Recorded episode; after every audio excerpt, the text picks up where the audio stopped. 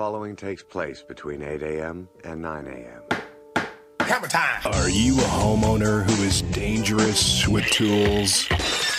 Do you start a project and never finish it because frustration sets in? Do you think maybe you should have called a professional? Break it down. Well, look no further. Image Home Improvement is now live on the Double Wide Network. And now, remodeling contractor, TV personality, and your host for Image Home Improvement, Steve Dubell.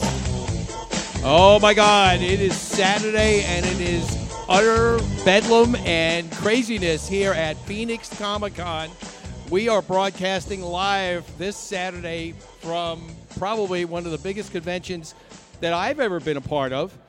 And along with us today, we've got a special crew of people here. We'd like to welcome all the attendees, and there's so much to see here. Buildings and buildings of things to just enjoy yourself and just, you know, get out of your reality. And the man behind the ship today who's taking care of it, and he's got everything in front of him except the sneeze guard. Mike, how you doing, buddy? It's an open mic today, that's for sure. Open mic, all right. Open mic today. There we go. There you go. Okay. Here. It's all an open mic. No sneeze guard and no Dan. And no Dan. You know, we want to send out some kudos and some good vibes to Dan. Dan is actually home resting. He is a little bit under the weather, and he couldn't make it. And I know he was bringing his alter ego, Yoda, with him today. I think he's dressed up and out there somewhere. You think so? I think he's. You think so? He's wandering around. All right, but we've got some great people here with us today. We've actually got Kevin Fulkerson. For those of you who follow the show, actually he is our. That would help. He is our resident man, telling us all about some of the future home technologies that you can design into your home. We're going to be talking with him a little bit later. And the lovely and talented Wendy West is with us. Wendy, how you doing? I am doing first time. Awesome. Did I ever think you were going to have you on my show on Saturday? It's great to have you here. Thank you. I'm having so much fun. All right. So now everybody is in, actually everybody is in costume for the most part. Yeah. Except the latecomers, Kevin. Yeah, no. But I dressed up as an old guy. You went as an old guy? Yeah. With white hair? From the back, back to the future. Oh, so back to the future. Where's Ed? It's the beginning of the future. No. Yes. That's right. The beginning of the future. I'm the before. You know what? I have to tell you, yes. Yesterday I dressed up like Jessica Rabbit. Yes. And I have never been so uncomfortable in a dress before in my life. I mean, it was to the point where I couldn't even use the restroom by myself. I had to have somebody take me out of my dress. No. It was so tight. Oh, my God. I got to tell you. You know, you weren't here. I know. Oh, dude, you missed out. I know. I can't be everywhere at one time. We were getting ready for today. Well, you're supposed to have your bunny ears on, too. I know. They couldn't just beam you here, Steve? No, they couldn't beam me. And where's your phaser? And everybody's wondering, what's Steve coming as? What's Steve coming as? And anybody who knows me and a lover of Star Trek knows that I'm going to be Captain Kirk. Ooh. Absolutely. You know, the guy who always cheats death, the guy who always seems to fix a home that really is beyond repair, and when it comes out smelling like a rose, everybody's happy. That's my job. That's my job. But we're going to be talking about our topic for today is some great information about future home technologies. And we've got some great people here. As I said, we've got Kevin Fulkerson from Cornerstone Design.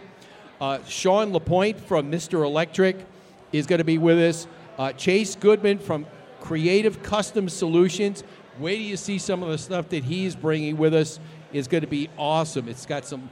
One of the things that I'm excited about is, you know, one of the things you could do to, you know, get into the future is some of the lighting effects that you can do electronically now. It's going to be awesome. He's going to bring some demonstrations here for those of you who are here and be able to check out some of the pictures. We're going to have an array of pictures we'll post online later. And as usual, for those of you who were with us last week, a returning guest, my pleasure to welcome Michael, and as he's well known, Mr. Sunshine Jansen from Komprehensive Energy Solutions will be here, and we'll be talking about the latest in future home technology with him as well. So make sure you stay tuned, and as if you have followed us, you can check us out at all the things that are going on here at Phoenix Comicon this weekend on Facebook, Twitter, and also our show website, imagehomeimprovementshow.com. So, Mike, before we get started and we introduce our first guest, what do you think about some of the people that are here in their costumes? I want to get your take on costumes because you're a resident man behind the scenes. You know, being undercover Clark Kent here, Where's the phone booth? You really see the creativity. I mean, you don't know people until you see their costume and what they've worked on all week or even months. Months, yeah. And how realistic they get it, it's crazy. To where you think like you're actually next to a superstar when they're really their helmet. Anyway, yeah, but I mean, you know what's scary is some of these people actually dress like this at night and on weekends at home. Well, you know, especially when Wendy does. Wendy's raising her hand. Oh, Wendy, you're too funny.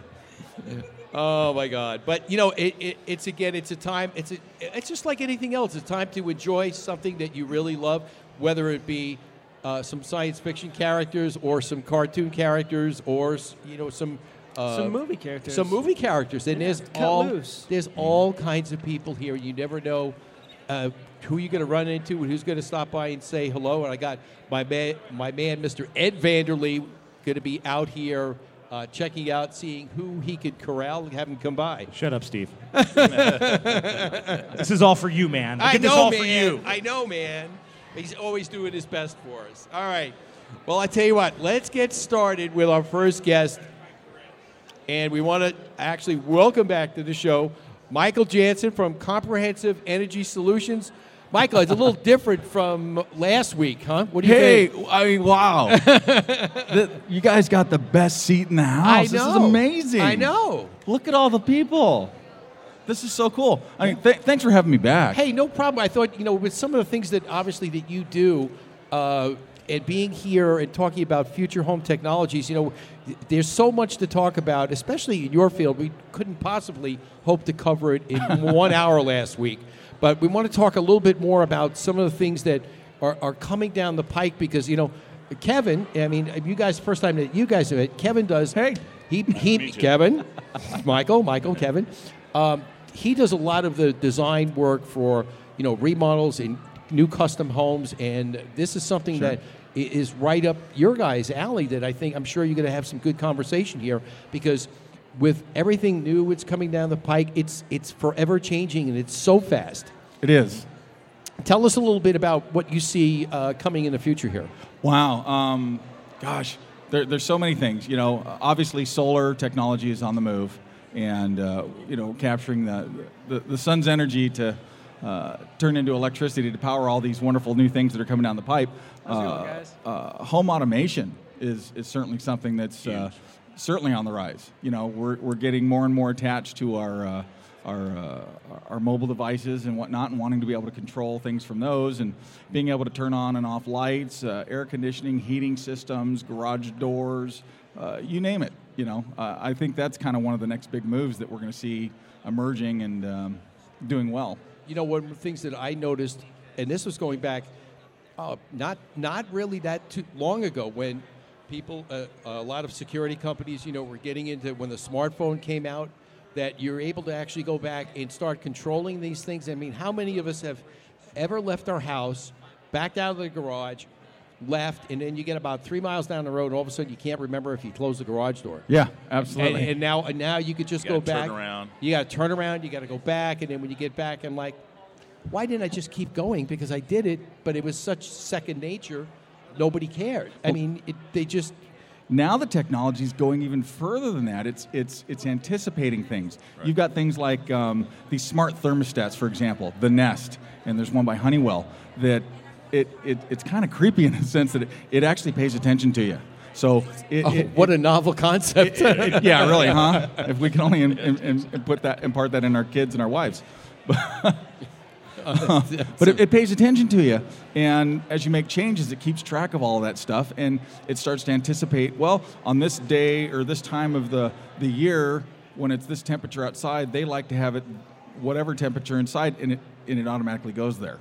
So you don't even have to think about it as long as you think about it. You take time to put it together, and then once that, it just basically runs itself. The thing that scares me is, remember HAL from... HAL. That's it. Yeah, the space, 2001 Space Odyssey. Yeah. Well, it adjusts to the way you live, which I think is important, too, because people do change. Yeah. And it changes with you. You don't have to go and reset it every time. Right. Good technology. That's amazing. That's amazing. Well, we've got plenty more to talk about, but we're going to take a short break. And when we come back, we're going to have more with Michael Jansen from Komprehensive Energy Solutions and more live stuff coming from Phoenix Comicon. Don't go away. Get you some of that.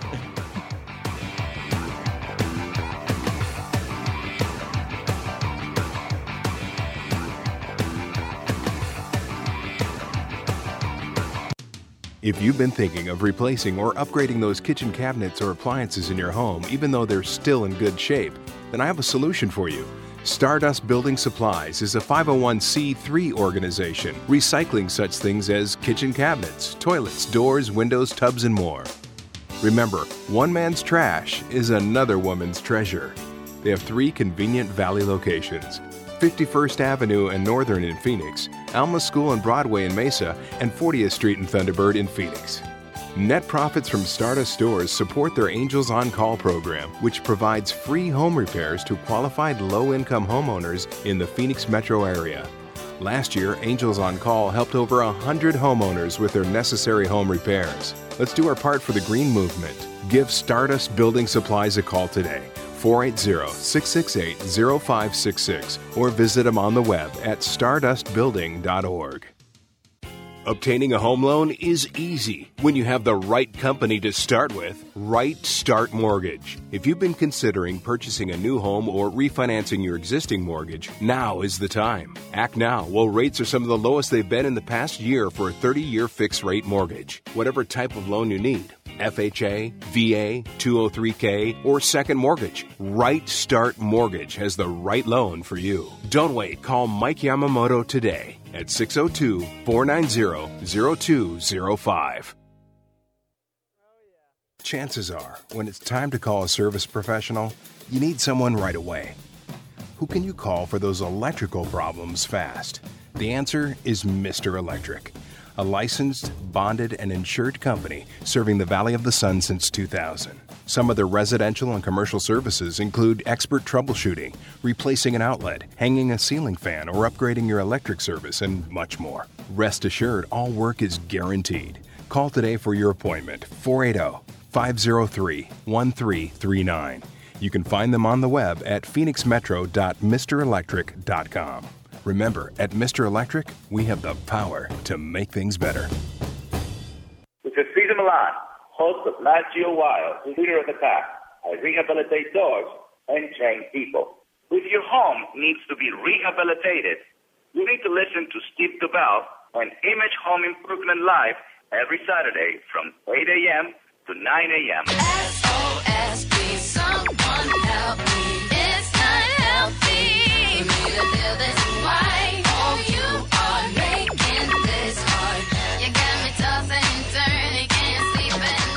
Boy, I tell you, talk about not being able to sleep at night. There is so much going on at Phoenix Comicon, and we are broadcasting live right here on Star Worldwide Networks, as we do every week. And we are live on location with our good friends Michael Jansen from Komprehensive Energy Solutions, along with one of our great guests and a good friend, Kevin Fulkerson from Cornerstone Design, and Dan, our man. Actually, he was supposed to be our Yoda, Mike.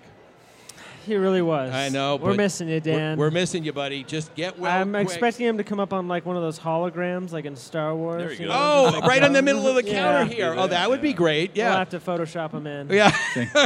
The water bottle. No, it's perfect. Just pretend he's the water bottle. Actually, you know what we'll do? We'll actually get him to come into the studio after he gets well in his Yoda costume.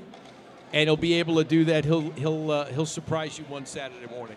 Perfect. All right. We want to get back to talking a little bit about our topic today. We're talking about future home technologies. Obviously, there's a lot of future stuff happening here at Phoenix Comicon. But Michael, tell us a little bit about. All right. If you haven't had your head buried in the sand, the utility companies have a thing, it seems that they have a thing out to kill solar, when years ago they were one of the biggest proponents of solar. Years ago? Years ago. Days ago. Days ago. I mean, literally days ago. Literally this is crazy. Ago. Yeah, why do all of a sudden the utility companies want to kill solar? It doesn't make any sense. For years they've been helping people pay for it. Well, sort of. They've been the conduit because everybody that pays an electric bill pitches in to help with those incentives. So it's not the utility companies being benevolent to hand out money to help people go solar, but they've been the conduit for it, and they've had these wonderful programs where they're offering rebates for years, and huge rebates, thousands of dollars, and now all of a sudden they go, you know what, if you put solar on your house, we're going to penalize you $50 a month. Well, at least SRP did that. Yeah. And what happened was they put out this program. It's great PR, made them look good. You know, we're helping save the planet and all these wonderful things. And then one day they realized people are actually doing it. People are actually doing it. Wait a minute, they're actually doing this. Well, what do we do now? We're going to lose money. Well, and they're trying to hang on to what they've got. And I get it, but come on, there's other ways of doing it. And you know, this is can be a good cohesive relationship where we're helping each other out. And, you know, we're going to keep pushing forward no matter what. I mean, solar is here to stay. It's just the way it is, and energy efficiency, and they got to play ball. You know, and one of the things that we did some research yesterday, which we'll be sharing more with all our listeners here in the near future, but, you know, one of the things that it always seems to happen, especially when industries change, like I'm sure you probably know that experiencing solar so far, what it changes has gone through. What is that old cliche about something abhors a vacuum and it turns around when there's a need for something, which there is going to be a need for this because, you know, if we're going to continue going green and that movement is here to stay, people are not going to take kindly to being taxed because that's basically what it is. That's what it is. You're being taxed for going green.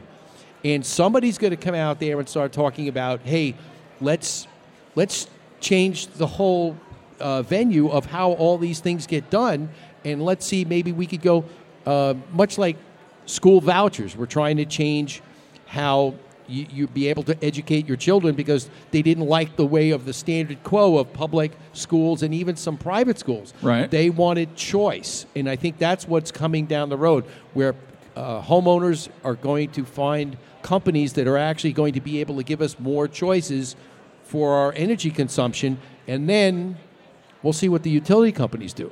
Because obviously, they were behind us who knows how much, 1,000%. Hey, solar's great, let's go. And I think that was because the government was actually giving us these, like you said, these huge incentives to help the homeowners get solar. And then all of a sudden, somebody stopped one day and said, hey, guess what? There's so many people going solar now, we're going to start to lose money.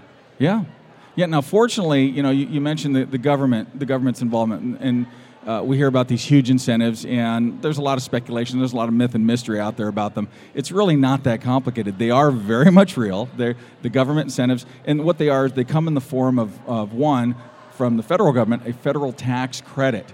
Now, that's a beautiful thing. Not everybody understands what a tax credit is, and I'm not going to bore you all to death with the details on it, but it's simply a dollar-for-dollar credit against what you owe Uncle. Okay, so if at the end of the year you owe Uncle some money or you've been paying him throughout the year, you're either going to get it back or it's going to help wipe out that debt for you. And it's a dollar-for-dollar credit. It's huge, 30% of the total package offering. So the state here in Arizona, at least, it's 25% up to $1,000. Hey, another grand, right on. New Mexico, yep. It's 10% of the package.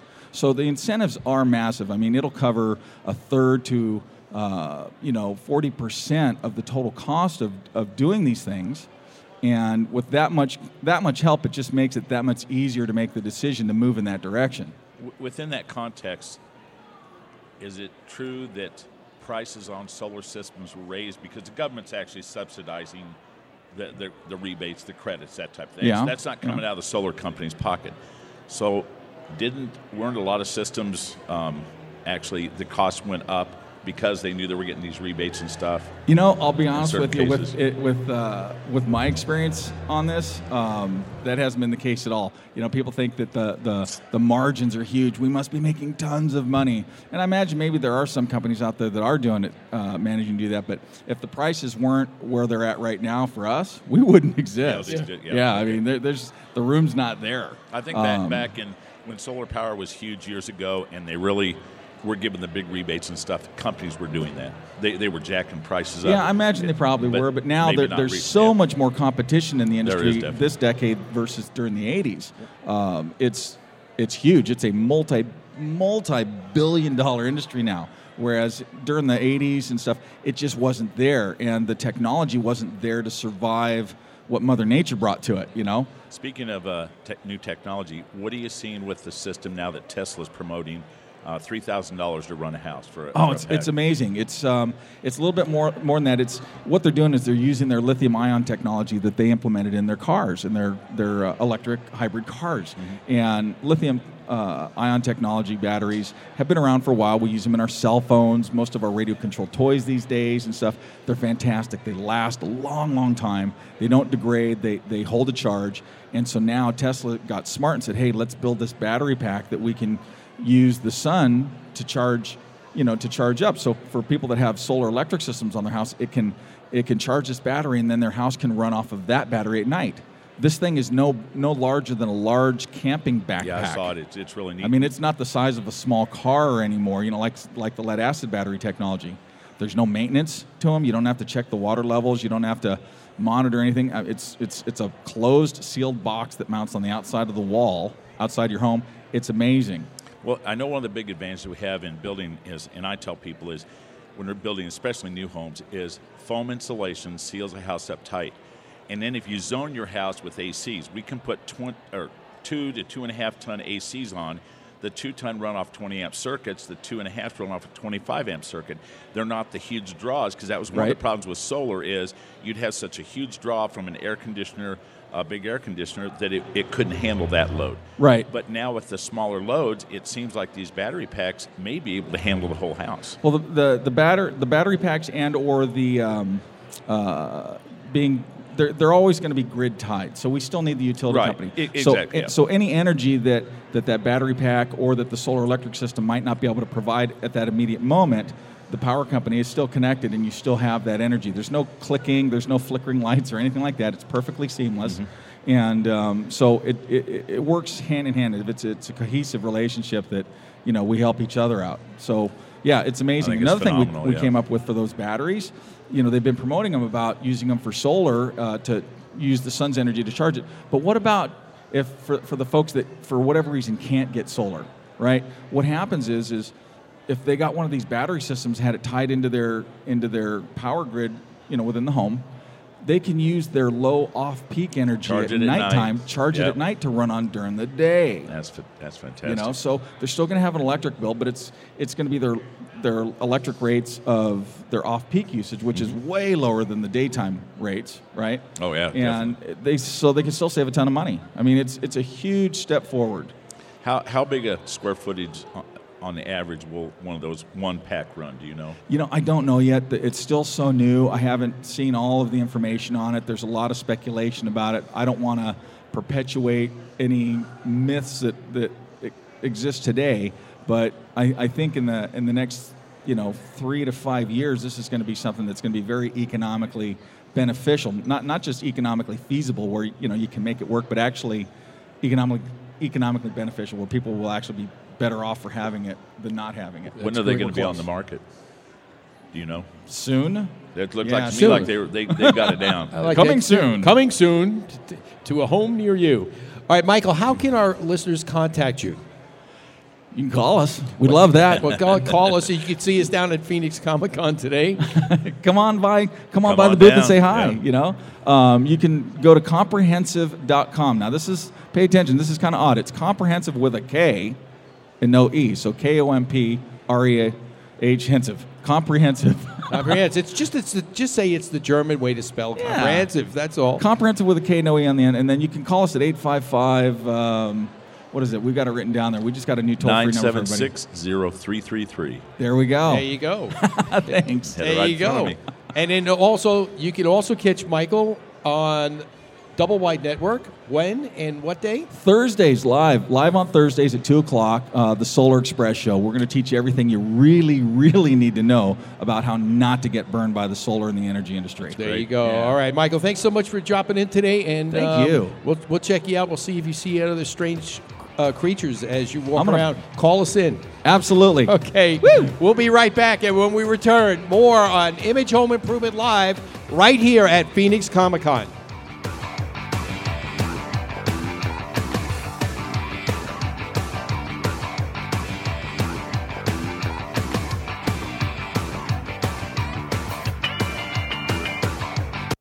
If your garage door is acting up, maybe needing an adjustment or just a new door opener, A Better Look Garage Door Company. It's not just a name.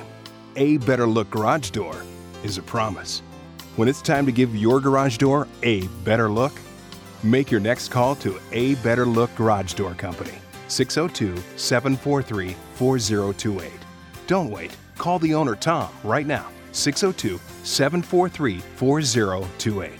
A Better Look Garage Door Company is a veteran-owned family business serving the Phoenix area.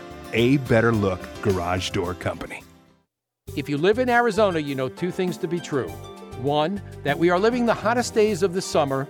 And two, if you haven't had your home's cooling system checked this year, you run the risk of having it fail at the hottest time of the year. Hi, I'm Steve Dubell, telling you that the pros at Quality Systems need to be your choice to keep your house cool for the summer. I know I did. With nearly 3 decades of experience in the industry, Quality Systems' commitment is to provide every customer with the best possible in service. Don't wait. Call the pros at Quality Systems today for all your HVAC needs. 480-945-2665 or visit them on the web at QualitySystemsAC.com. Monsoon season is still with us, and if you have an older roof, it's just a matter of time before the leaks start appearing as water stains on your home's ceiling. Do your home a favor and call Keiko Roofing for their free roof inspection. Their qualified professionals will check your roof and show you where your roof may soon fail or is failing. Keiko Roofing is committed to providing quality service along with the best roofing products. Whether you have a foam, flat, shingle, or tile roof, give Keiko Roofing Systems a call today, 602-944-4600 or keikoroofing.com. This is Chris Grundy, host of DIY Network's Cool Tools. Now, if you need home improvement help, you need to listen to Image Home Improvement Live with Steve Dubell every Saturday morning, baby. Woo! SOS, please, someone help me. It's not healthy for me to live this way. Oh, you are making this hard.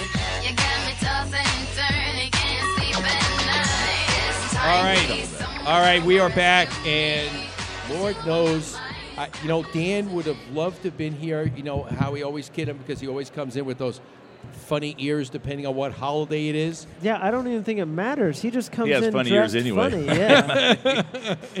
There's so much things going on here, and so many things that he'd like. I have to make sure we send him some good pictures.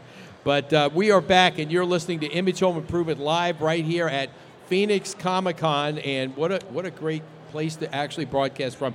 This place is like buildings, not just one hall. There are buildings of different things going on here that are related to movie, print, anything you want. I've seen some of the people come by. I actually saw a Christopher Lloyd lookalike go by before.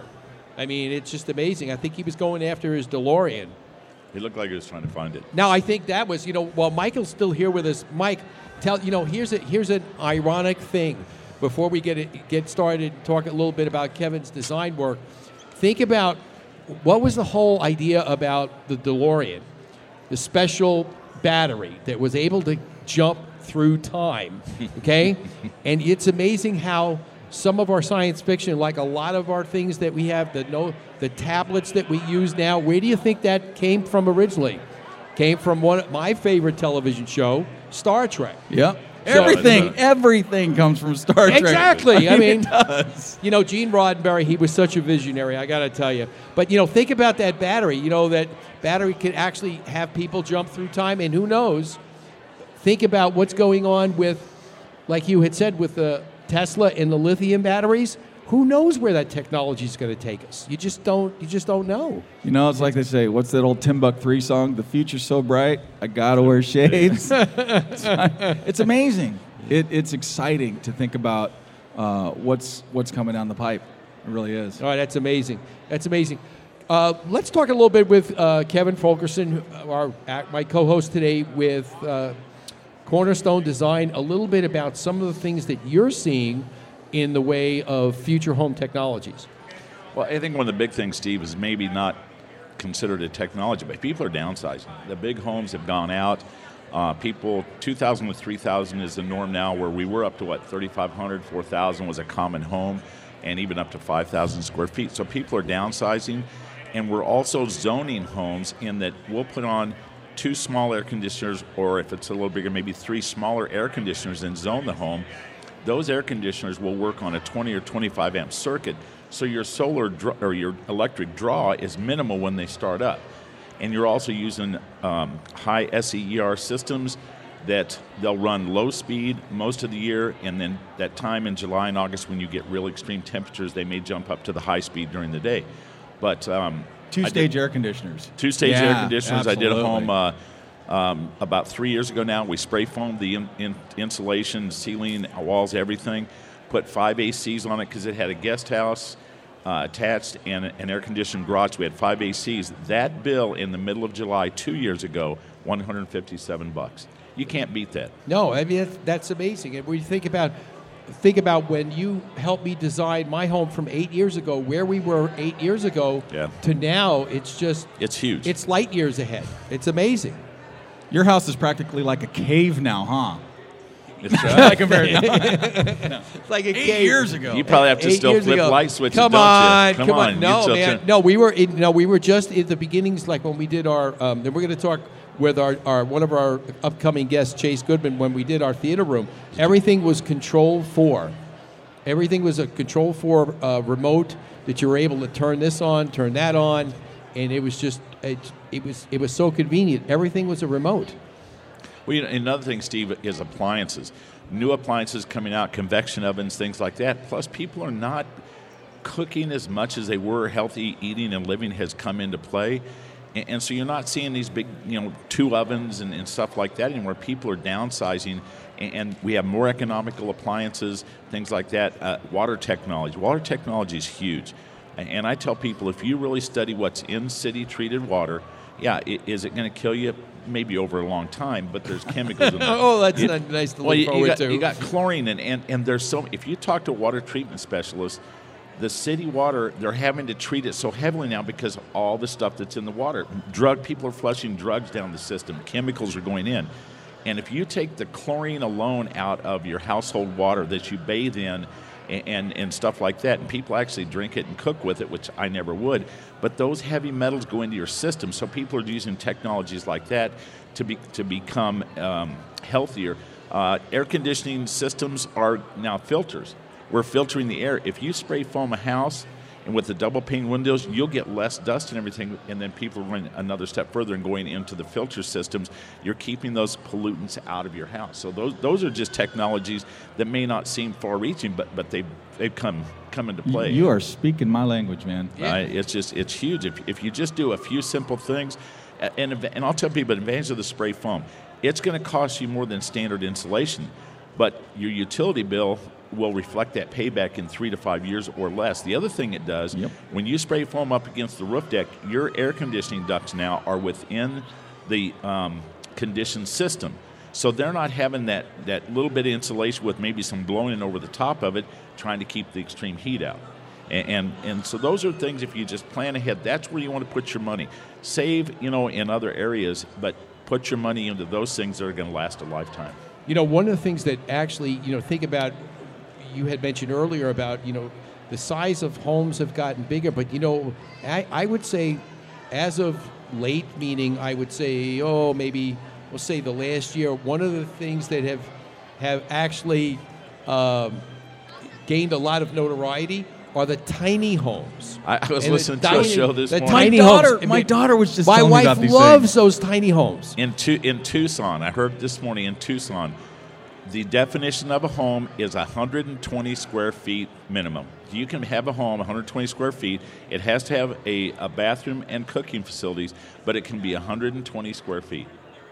Now that's a downsize. Well, that's a big downsize. They were also talking about a couple or a family in Oregon, 5-acre parcel, but they're living in 200 square feet and they have kids.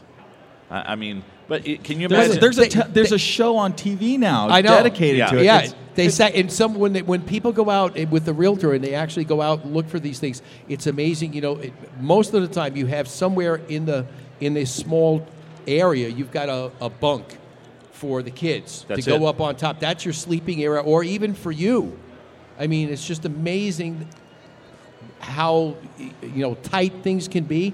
What people will put up with or tolerate, because I think if you've lived in a bigger home and you try and downsize like that, there's going to be a big adjustment period. Oh, it's going to be huge. Can you imagine because you're basically getting rid of all your stuff. But then if you think about it, when you go camping, you basically live in a tent.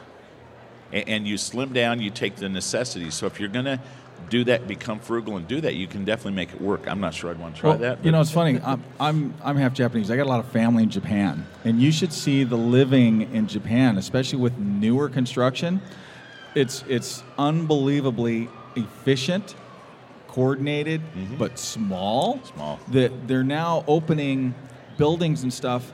And it sounds kind of, it would be considered sleazy here, but they've got hotels for couples to escape to where they can go be together, right? Well, the micro hotels, nice. Did that come out of Japan? Micro hotels that came out where you basically have you squeeze and you got a bunk and a sink, and that's it. But they were economical. And in cities like that, in cities where it's very expensive to stay, they worked. Yeah. And for the common worker who has to go into town and work all week and then he's going home, that worked. Some of these places, they're unbelievably cool looking, but they have them because the homes are so small now that parents can't be comfortable with their children being so close by. They have to go elsewhere. I mean, that's how small things are getting. It's crazy. But you think about it, though, because the country is a small country, they have to utilize their space very efficiently because the kids just can't come out, like in Arizona. You just can't come out and spread out and on 100 acres of land and do a ranch. There's not that much land over there. You can't spread out. That's right. So you've got to be more energy efficient. And I would think, and you would be able to tell us more. Wouldn't you say that a large majority of Japan is city living? Oh, absolutely. Yeah. So I mean, it's pretty amazing. But thinking about all these new technology items that you can get involved with and in the design of it, it's so important to stay up on it because, Kevin, you got people coming to you all day with asking you all these kind of things, and if they see something new, you've got to be ready. Well, and people want to do more modern type things, which is fine. Sometimes modern actually costs more because of the finishes and stuff that you're using. But you've also got the concept, too, of you're mixing in new modern homes in older areas. I know City Phoenix has a lot of historic areas. I'm doing a big addition for a guy in downtown Phoenix area. The homes are older ranch homes, but we're going to mix his ranch-style home with a parapet-style addition because it makes it work and fits. And in that neighborhood, there's been a couple, about three new homes but additions done. And the roofs look terrible. They're big slanted roofs. They tried to go real modern, and it doesn't fit. But his home is actually going to look very good. And so you can mix those also. You can mix the new and the old together. All right, we're going to take a break, and when we come back, we're going to talk more future home design technology with Kevin Fulkerson from Cornerstone Design. And we've also still have Michael Jansen here from Komprehensive Solutions, and we're going to be talking more, and we want to hear more about that, what's going on outside the country, because, again, it's not just the United States that this future home technology is overtaking. It's Japan, it's Western Europe, it's everywhere. Don't go away. We'll be right back.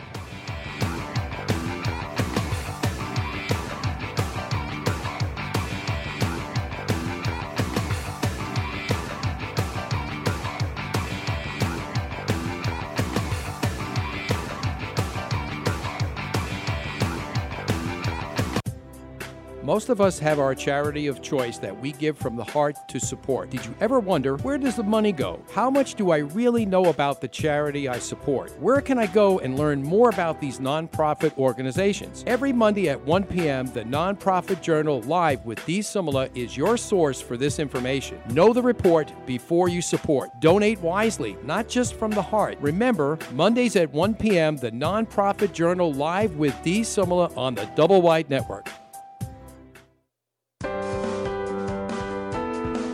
When you buy a car, you want to see that car's history, whether it's new or used. Why should buying a home be any different? DEC Inspections can provide you with the inspection you need to have peace of mind when purchasing your next home. Call today, 602-308-8722. That's 602-308-8722. Chances are, when it's time to call a service professional, you need someone right away. Who can you call for those electrical problems fast? The answer is Mr. Electric, a licensed, bonded, and insured company serving the Valley of the Sun since 2000. Some of their residential and commercial services include expert troubleshooting, replacing an outlet, hanging a ceiling fan, or upgrading your electric service, and much more. Rest assured, all work is guaranteed. Call today for your appointment, 480-503-1339. You can find them on the web at phoenixmetro.mrelectric.com. Remember, at Mr. Electric, we have the power to make things better. SOS, please, someone help me. It's not healthy for me to live this way. Oh, you are making this hard. You got me tossing and turning, can't sleep at night. All right, yes, we are back, and we are here right now in the heart of in front of the exhibit hall at Phoenix Comicon, broadcasting live. And we're talking about future home technologies today with our cast of experts here. And Mike, how are you doing over there, buddy? I am just mesmerized, I think. I can't stop looking out into the crowd here with all these cool costumes. You can't put that on automatic and go for a tour, huh? Yeah. That's amazing. You know, it's from Batman to Superman to... I haven't seen any Doctor Who's lately. I mean, even just Anchorman, you know? Right. Just Anchorman. Yeah, right. Doesn't even have to be a hero.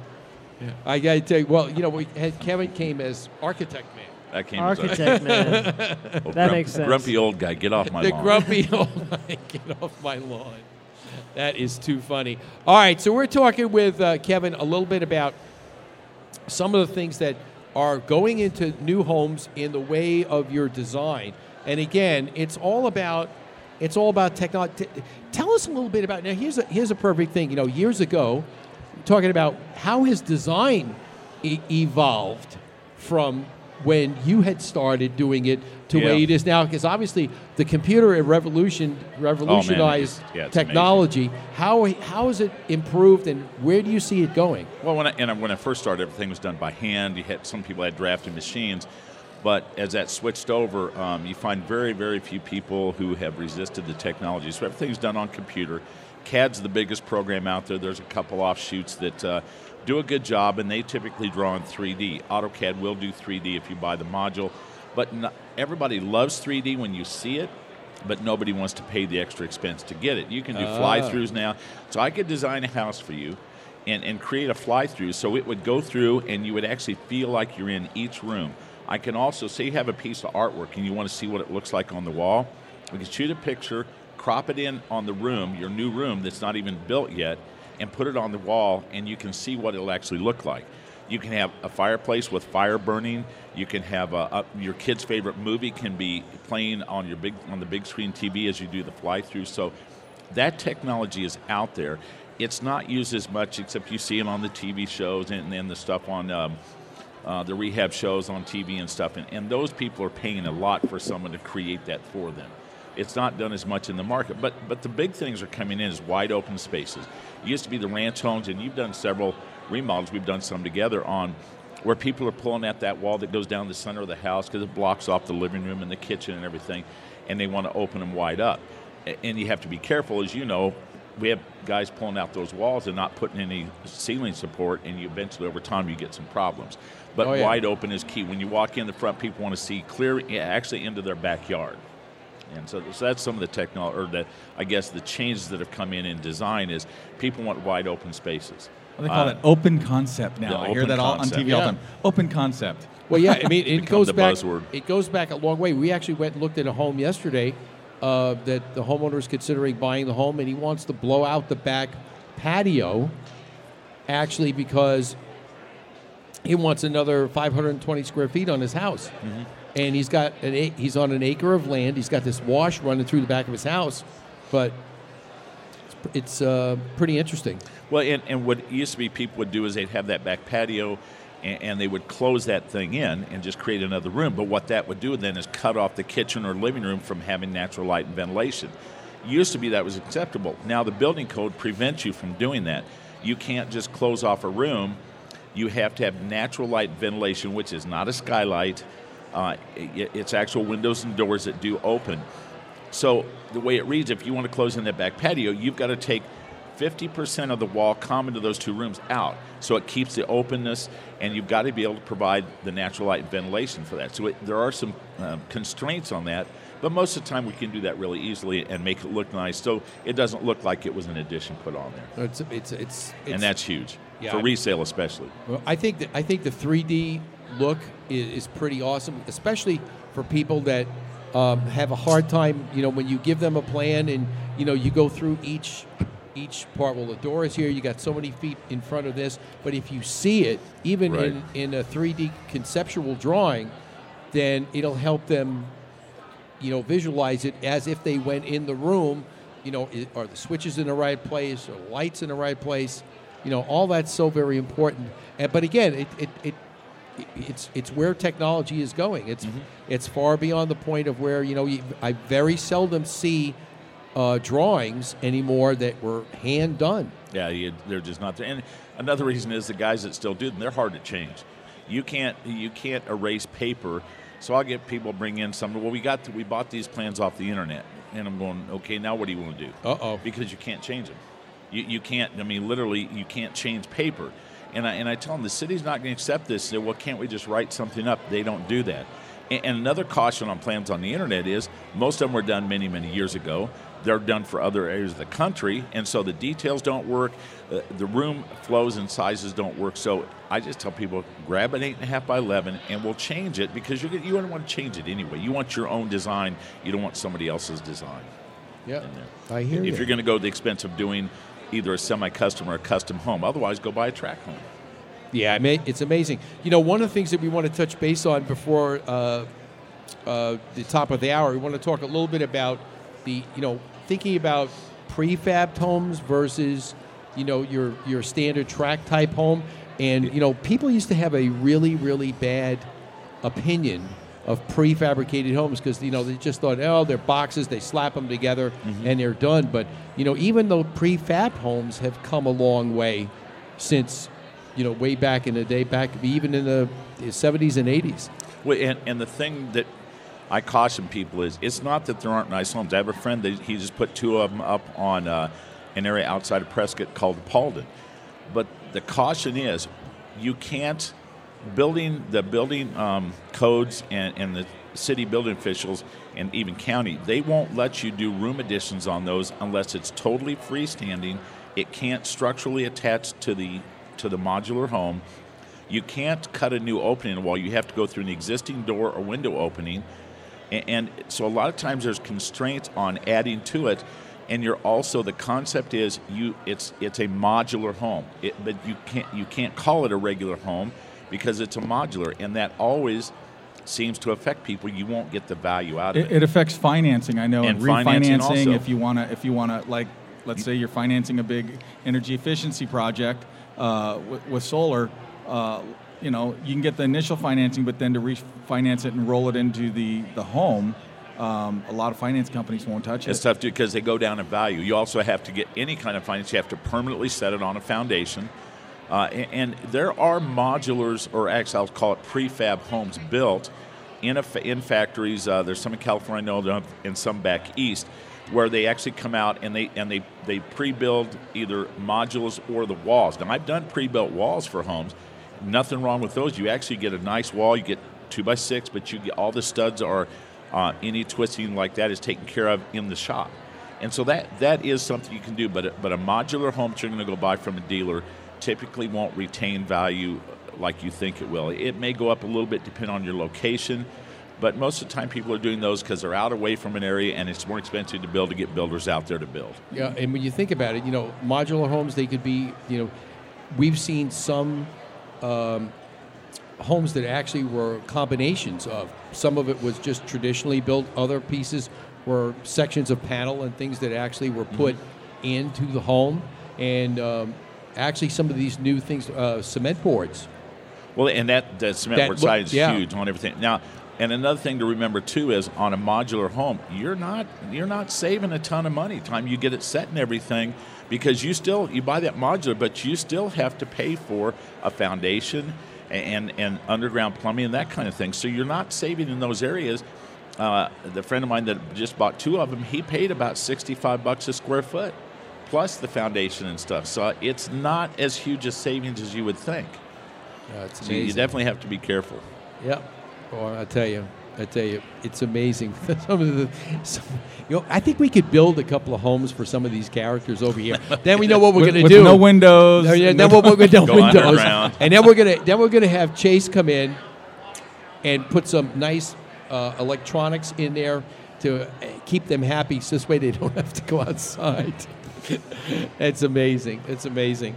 But you know, so anyway, so in the future, we think about this. You know, we're going to take and either do a tiny house, a prefab house, and then we're also going to take Michael's solar and put it in that house. And I guess in those tiny homes, we don't need much of a panel, do we, Michael?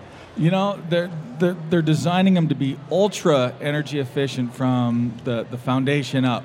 And so, yeah, I mean, you know, it doesn't take nearly as much. And that's the whole concept behind what we do, is reduce the amount of energy that's needed in the first place through energy efficiency, right? And then that way the size of the solar electric system that somebody might need to invest in is considerably smaller and less expensive.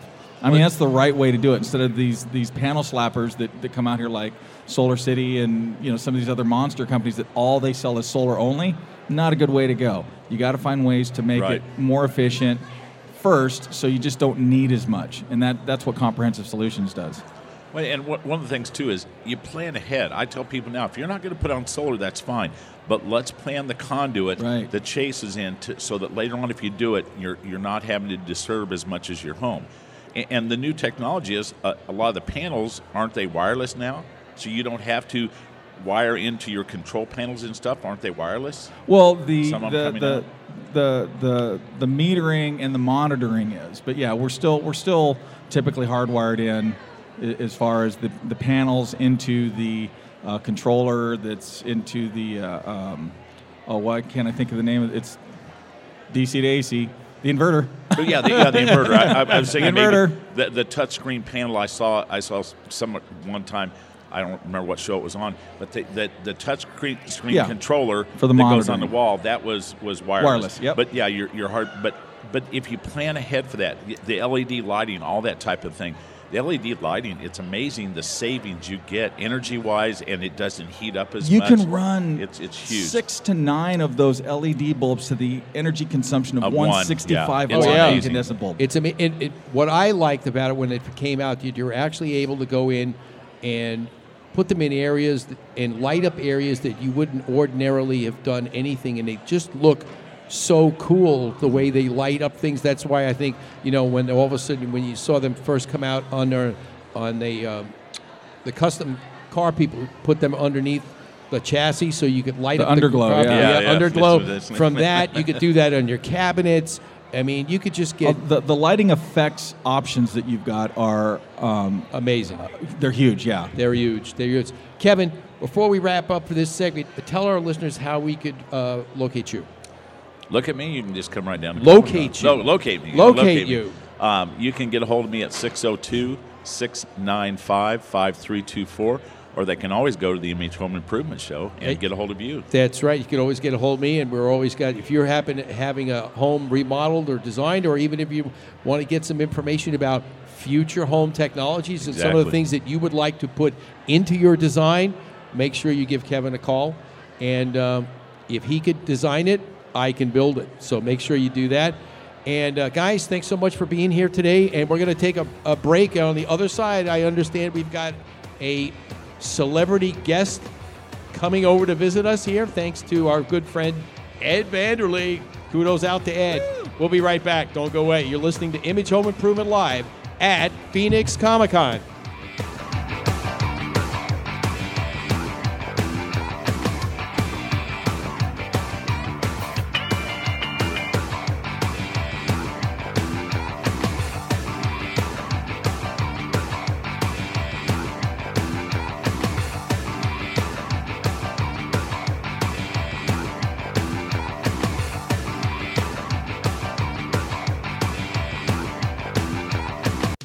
If you've been thinking of replacing or upgrading those kitchen cabinets or appliances in your home, even though they're still in good shape, then I have a solution for you.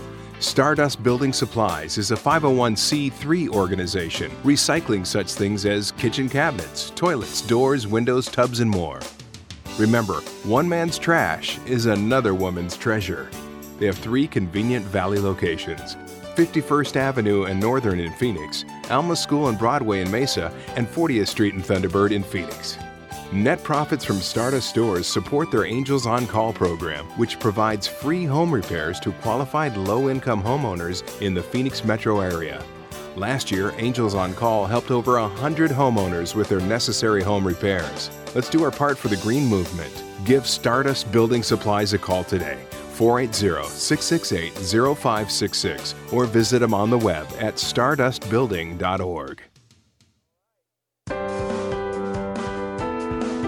When you buy a car, you want to see that car's history, whether it's new or used. Why should buying a home be any different? DEC Inspections can provide you with the inspection you need to have peace of mind when purchasing your next home. Call today, 602-308-8722. That's 602-308-8722. Chances are, when it's time to call a service professional, you need someone right away. Who can you call for those electrical problems fast? The answer is Mr. Electric, a licensed, bonded, and insured company serving the Valley of the Sun since 2000. Some of their residential and commercial services include expert troubleshooting, replacing an outlet, hanging a ceiling fan, or upgrading your electric service, and much more. Rest assured, all work is guaranteed. Call today for your appointment, 480-503-1339. You can find them on the web at phoenixmetro.mrelectric.com. Remember, at Mr. Electric, we have the power to make things better. The following takes place between 9 a.m. and 10 a.m. You're listening to Image Home Improvement Live, brought to you in part by Direct Buy. And now, here's Steve. All right. Oh, Mike, I better watch out, man. I better behave myself. There's one of the stormtroopers. Watch out. They're patrolling, man. Yeah, I got to tell you.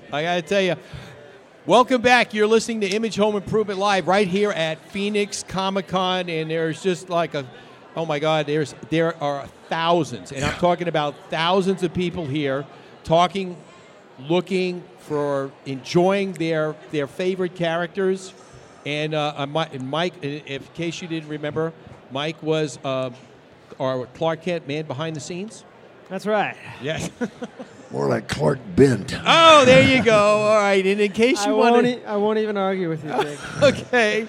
All right. And we before we get back to our topic of the day of future home technologies, we want to talk a little bit about our special guest, Jake the Snake Roberts, is here with us. Jake, thank you so much for being on our show today. Guys, I really do appreciate it. And then I get over here and find out it's about something that I dig doing, man. I love working with wood and improving the home, and whether it's outside or inside, there's no greater joy than when you do it yourself. Oh, absolutely. You get a lot of good satisfaction out of it. And you love it, and you take care of it. Right. Exactly, because there's a lot of people out there that do work, and they don't do it well, and like we have a favorite saying that we've had on the show for 10 years now: This doesn't apply to you, obviously, because you know what you do well. But a homeowner with tools could be a very dangerous thing. Oh, my God, they can make a horrible mess, man. But my stepdad taught me something a long, long time ago, man. He said, if you can't do it right, don't do it. Exactly. Don't do it if you can't do it right. And it has woke me up in the middle of the night after I'd been working on a project, and maybe I cut a corner, and the guilt would rush over me, and I'd get up the next day and tear it back down and start over again.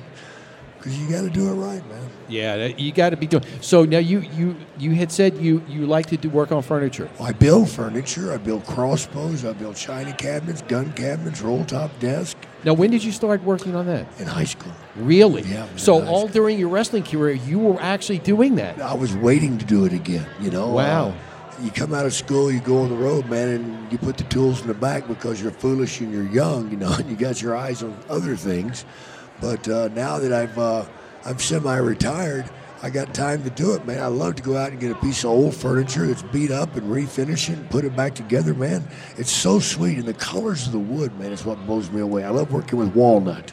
Really? Yeah, oh, yeah, man. That's my favorite. I love walnut, man. It's now, beautiful. What part of the country do you live in now? Texas is where I'm from, and I'm living in Georgia right now. Really? Yeah. Yeah, yeah. I remember several years ago we went. I love Atlanta. I thought Atlanta's really wild. Nice. Yeah. And the country back there, being I grew up in New York, it's like the East Coast is really special to me. But we love it out here in Arizona. I mean, it's really special out here. It's very warm out. Yes, it is very warm. Well, you know, like we always say, it's a dry heat. Yeah, right. But you want to know something thinking about. The humidity differences between Georgia and Arizona are definitely affecting the wood that you actually work on. Man, swell on you, sweats. Oh my God! Yeah, absolutely. You know, especially like a lot of homes that we do out here. You know, winter times. You know, we actually had you'll appreciate this. We had a homeowner had called me and they had a front door that they wanted me to take the front door out because it was so old and it had swelled in the wintertime. Oh, yeah. I literally could not get the door open. Yeah, or open, yeah. Absolutely. I ordered the new door. It was about a month and a half later. It came in. I went to install it with my guys. We went out there. Now, this is just recently, about 30 days ago. We went out, and the homeowner... she actually unlocked the door, and it opened like there was nothing wrong with it. I'm like... What happened here? Magic. You know, it was magic. All of a sudden happened, but that's what happened. As it started getting warmer, the door dried out, and there we are. Yeah, it happens. So anyway, I remember, and I date myself, but believe me, we're not that old here. Trust me, because everybody turns around and says, birthday today. Happy birthday. Happy birthday. Mike, make sure you dig out the happy birthday. That's right. Or don't. Or don't. Okay, but you know, we used to have a favorite saying when I grew up. My brother used to tell me stuff every time we'd have a birthday, and 25 was the best year for this saying. 25, no jive, and glad to be alive. That's true. That's true, man. You know, youth, ignorance, and alcohol seem to run hand in hand. Man. Thank God I put the alcohol down. There you go. But, you know, when I was growing up, when I was living back in New York, and I lived in Chicago for about 6 years and stuff like that, man. I remember seeing you on, Rosemont Horizon. Oh, my God, yes, the Rosemont Horizon. Yeah. Used to go there, you know, watching WrestleMania and all that other stuff, man. Sweet. Chicago is a great city. New York is also awesome, man. The fans make it all happen. I mean, fans make this thing happen here, man. Absolutely. If these people weren't dressed up and having a good time, we wouldn't be here. Absolutely. And it's so much fun. You know, like what we love doing, and I'm sure you do too, with all the things that you've done in the media and you know, throughout your career, you enjoy making people smile. Absolutely. And that's what makes, that's one of the reasons we want to help people do those bad mistakes when they try to work on their home. You know, for me, anytime, I mean, I just started doing stand-up comedy, you know, and basically it's just me telling war stories and locker room stories, except I got my clothes on. And that's a good thing. But to stand there in front of, I don't care if it's 50 people or 1,000 people, it doesn't matter. As long as there's 2 or 3 people out there, and you look down and you see that light flicker in their eyes, man, and you can get that same light when you're working on your home, man, and making it right. It's such a great fulfillment, man. I love flowers too, man. Working in the lawn, you know, and getting everything set right, and watching it all bloom and watching it all happen. It's a sense of accomplishment that makes you feel so much better about yourself. Yep. I encourage people to try, but don't go into it blind. Absolutely. You know, yeah, you can't do that. Will hate yourself. Do some research. Yeah. And make sure that you be honest with yourself. Yeah. Can I do it? Right. And if I can, you know, be careful when you do it, because if you're unfamiliar with the tools or the material, you can really hurt yourself. You need to read the instructions. Yeah. And we as men sometimes don't like to do that. No, you're absolutely right. You know, well, instructions like, well, that's like, I got it. Directions? Yeah. I got that. You know, like that commercial? Hey, I got that. What I'm doing. I don't think so. Oh, my God. Check this guy out over here. Look at this guy. What in the world is that? He is a that's what he is. A Chiba Hut? Yeah, a toasted sub. Oh, okay. I see. I didn't even notice him because of her. Oh, there you go. I love that color. All right, guys.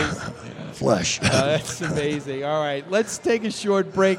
Thanks, guys. Jake, I gotta get out of here, man. Thanks so much for being on the show, man. We really appreciate it very much. You guys help some people out, man. It's lived life good, man. All right, take care. All right, we'll be right back. And when we come back, we've got Chase Goodman and Sean LaPointe going to be joining us, talking more future home technologies. Don't go away.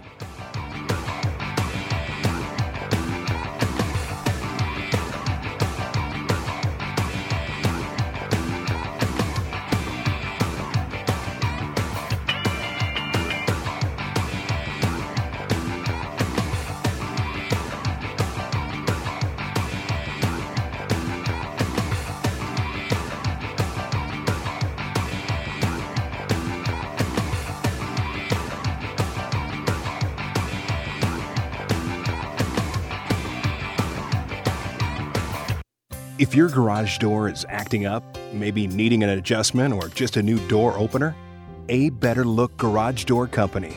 It's not just a name. A Better Look Garage Door is a promise. When it's time to give your garage door a better look, make your next call to A Better Look Garage Door Company, 602-743-4028.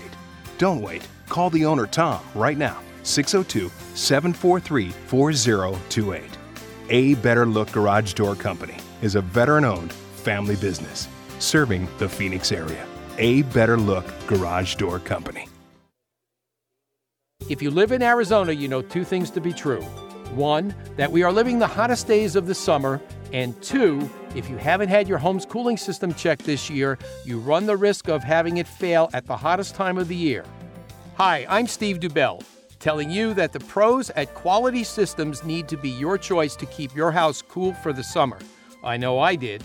With nearly 3 decades of experience in the industry, Quality Systems' commitment is to provide every customer with the best possible in service. Don't wait. Call the pros at Quality Systems today for all your HVAC needs. 480-945-2665 or visit them on the web at QualitySystemsAC.com. Most of us have our charity of choice that we give from the heart to support. Did you ever wonder, where does the money go? How much do I really know about the charity I support? Where can I go and learn more about these nonprofit organizations? Every Monday at 1 p.m., the Nonprofit Journal Live with Dee Simula is your source for this information. Know the report before you support. Donate wisely, not just from the heart. Remember, Mondays at 1 p.m., the Nonprofit Journal Live with Dee Simula on the Double Wide Network. This is Amber Sullins, Chief Meteorologist for ABC 15 News. Nightly, I update you with the most up-to-date and accurate forecasting of our valley's weather. The most accurate and cutting-edge information for your home can be found here every Saturday morning with Steve Dubell and Image Home Improvement live on the Double Wide Network. Yes, and you can find us here right at Phoenix Comicon this Saturday. It is just an amazing... I mean, you want to talk about people coming by, doing people watching, Mike? What do you think? I mean, we could sit here all day, even after the show's over. Oh, yeah. Maybe we could start a new show on Star Worldwide Networks. We could actually do, we'll do like the Fashion Police at Phoenix Comicon. What do you think? I just wouldn't want to judge Jake, you know. No. Mm-hmm. Jake's been. It's a great though. You're amazing when you talk to some of the celebrities. You find out so much about their personal lives. You know, and, like I would never guess that he did gardening or woodworking. Oh yeah, or that's something that's near or dear to him. Obviously, with his very intense career in wrestling, he had to, he needed some way to get away and do something like that. A lot of people do woodworking that way. Yeah. You know? And now, on the other hand, you've got people out there actually who love to turn around and work on electronics, because electronics are some way, and you know, there are more people that are dealing with and learning more about electronics, and you know, probably know enough about electronics through. That's one of the great things I love being not just a general contractor, but a talk show host. We're able to meet such great people like our next guest, who knows everything about electronics and future home technologies. I mean, everything, right? Chase Goodman from Creative Custom Solutions. Chase, good morning. How are you? Good, man. Thanks for having me out. Thanks for coming on today. Is this not crazy or what? I always think Old Town Scottsdale is the best people watching, but not this weekend. This is good stuff. This is unbelievable. Well, listen, let's talk a little bit about, obviously, you're at one of the forefronts of technology that keeps constantly evolving. Tell us a little bit about your company. Well, we do control systems, lighting systems, any sort of automation, mainly residential. We have some bars and stuff like that we do, some office buildings, but most of our stuff is residential integration and stuff like that. But what we do is, we do zoned audio, obviously home theater, different things like that. But everything is starting to become controlled through your phone, through your pad. You know, I heard you guys talking earlier about, refrigerators and stuff that have Wi-Fi that are on the network and things like that. So we try to simplify it for people so they can still enjoy technology but not have to, jump through hurdles to get to use it. Okay, so now do you think... And I know this is purely an opinion. Do you think that everybody eventually will have to have a smartphone to operate and actually function and take care of their home? No, because there's still, remotes. And you were talking about Control Four earlier. I think there's no replacement for a handheld remote. I mean, cruising through channels, you don't have to look at the buttons. But where the iPad and the iPhone and Android and everything like that, where it's nice is it puts everything into one app. So if you want to control music outside and you don't want to go outside to the volume control, which is an old school way of doing it, you can just pull up your pad, turn on, Pandora or whatever outside, adjust the volume right from there and get that feedback. So that's where a pad and stuff comes in handy. But I always try to get people in the door with at least a handheld remote for their normal TV watching. So, but with everything, I think, you're going to need a universal remote. Just to run, simple DirectTV, Blu-ray, and Apple TV or whatever media player you have, just because, you have 4 different items that need to be turned on to different inputs. And sure. I find it's strange. In my business, the hardest thing I get people to understand is inputs and outputs on devices and understanding that. It's like a total foreign language to somebody. And if I can develop a way to simplify that, I think I'll be a lot richer than installing electronics. Well, yeah, it's a whole learning curve, really, when you think about it. Like we were talking earlier with Kevin when he was talking about how design technology has evolved from doing it by hand to actually doing it via computer, and some of these newer programs are just unbelievable. I have customers that we go out and see, and sometimes you'll. Occasionally, not always, but occasionally I'll still run across somebody who hasn't even gotten to do email yet. Right. I mean, and if they haven't gotten to email yet, we definitely have a serious problem. Right. And another thing, too, is... sorry, I lost my train of thought. All these people here. Just my mind is blown away. Getting everything like we were talking about on one remote. TVs now are starting to control everything through HDMI.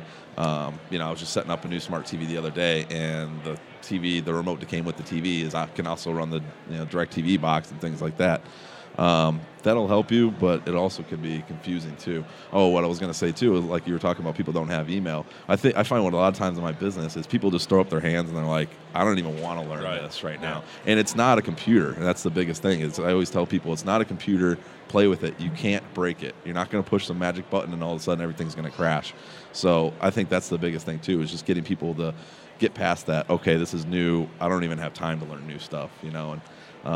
With everything the way it's going, everything's connected to the network. So that's another thing. Make sure your network's managed right, or else you'll be somebody else will be counting your money. Be hacked in there. That's right. That's right. Well, now some TVs are actually watching us too. Yeah, and that's a little creepy for me. Yeah, so you got to learn how to turn that part off. Yeah, that's a lot of the stuff with the new smart TVs. It's a lot of it's going through, and you know, voice recognition, and I don't need my TV to recognize my voice. I just want it to work. You know, that's right. So some of what they're doing too is they're seeing which programs you watch and stuff, so they can. Because I get these suggestions every now and then. Suggested you watch this just because I watched some other deal and stuff. Yeah, it's kind of like when you on Facebook, you all of a sudden there's something that you want on the side of that banner. Well, that's not by coincidence. Yeah, that's by design. Oh, that's amazing. And see, we're just people watching. Yeah. At the time, we're just sitting here. And the later it gets in the day, the more and more. I think they're coming out. I think they're coming out. All right, daywalkers. Daywalkers. All right, but think about this now. Obviously, the type of work that you do isn't somebody could do as a DIYer, obviously, because there's a lot of knowledge and experience put into actually designing all the systems that you do work with for audio, video, and even automation. So I can't go learn this in a week, Steve? No, man.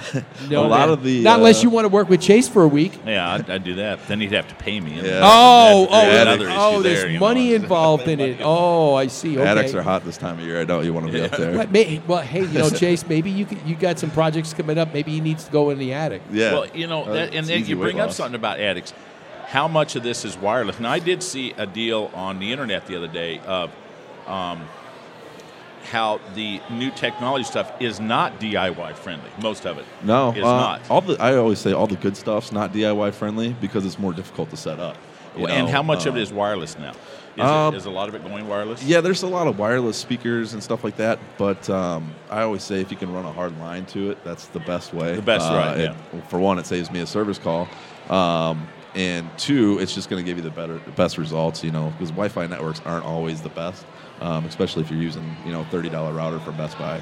You're not going to, if you have, 20 devices on there, and you start to not even think about, this speaker, that phone, this iPad Touch or iPod Touch, all the different things that you don't even realize how much traffic's on your network. So I always say to try to get a hard line if you can.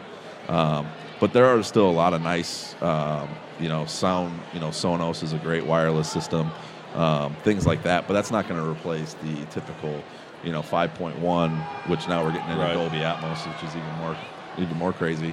That's not going to replace that because with the wireless, let's say a wireless speaker, you still have to get power to it somewhere. So it's not, in theory, it's not wireless. True, yeah. The signal's wireless, but the power is not wireless. So that you're changing wireless extension cord still isn't there yet. But a few years ago, I heard something about somebody.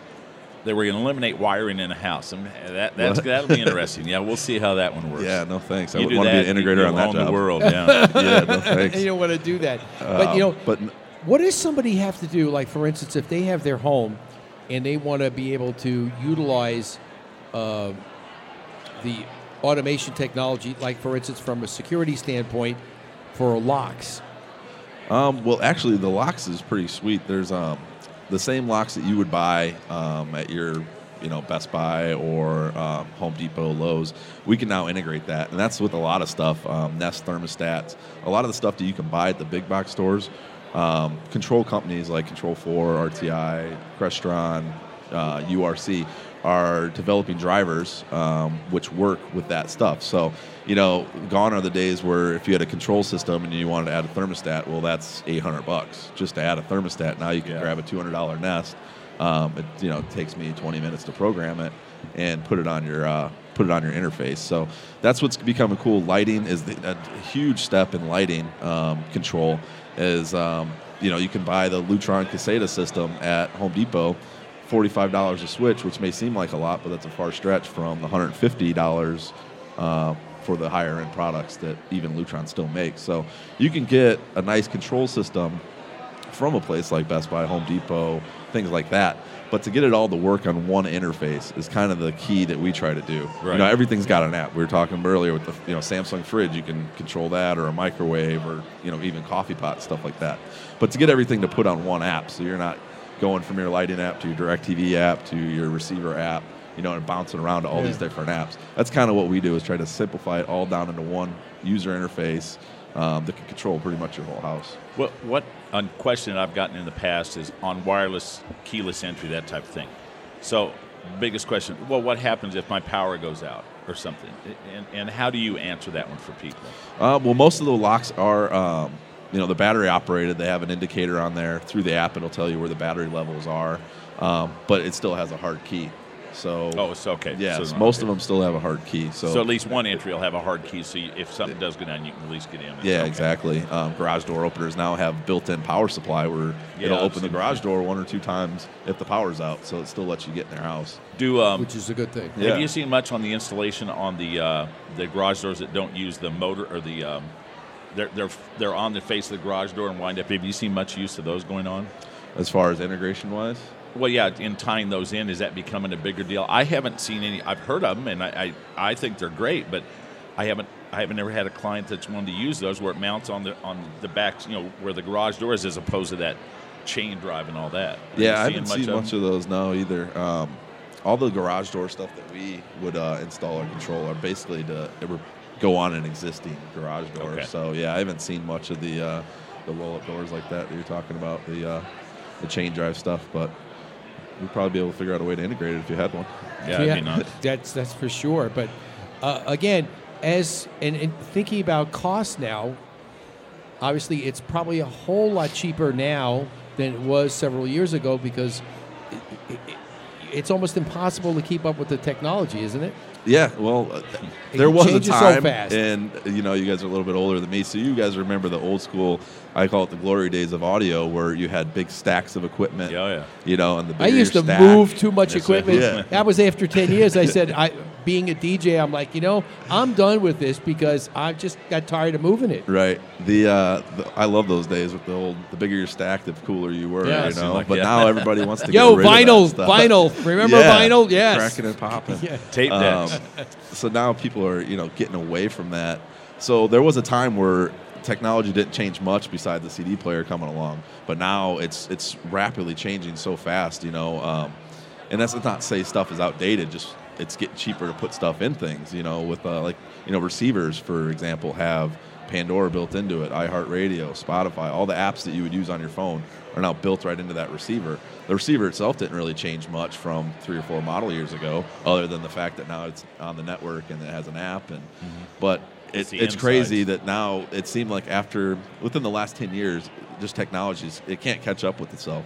4K TVs are out, but there's no 4K content. That's kind of when 1080p came out. Everybody was great, high definition. Well, there was no high definition content. So people are trying to get, caught up. Or products are trying to get caught up with other products. The advancing technology. So, it's rapidly changing. Where for a time there it wasn't. And then go back to with the control systems that it's not for the rich people anymore. You can have an iPad, and for a couple $100, you can put your whole living room setup on there, add a couple lights, and you don't have to be a millionaire anymore to afford this. You're ready to go. One of the things that we're going to be doing is that we're going to have Chase come in on. We're actually one of our other Double Wide Network talk show hosts, Lori Ebert, who we had the privilege of being at her show the other day on Thursdays, called Sextacular. Got to get that S out. We're actually going to be doing a couple of segments talking about, a lot of people decide to design their home for practicality. We're going to talk about doing some interesting things to actually help make your home romantic. And one of the things that I thought of immediately was lighting, and that's going to be able to help. So we're going to have Chase be part of that. Those segments coming up here in the very near future, so I want everybody to stay tuned for that.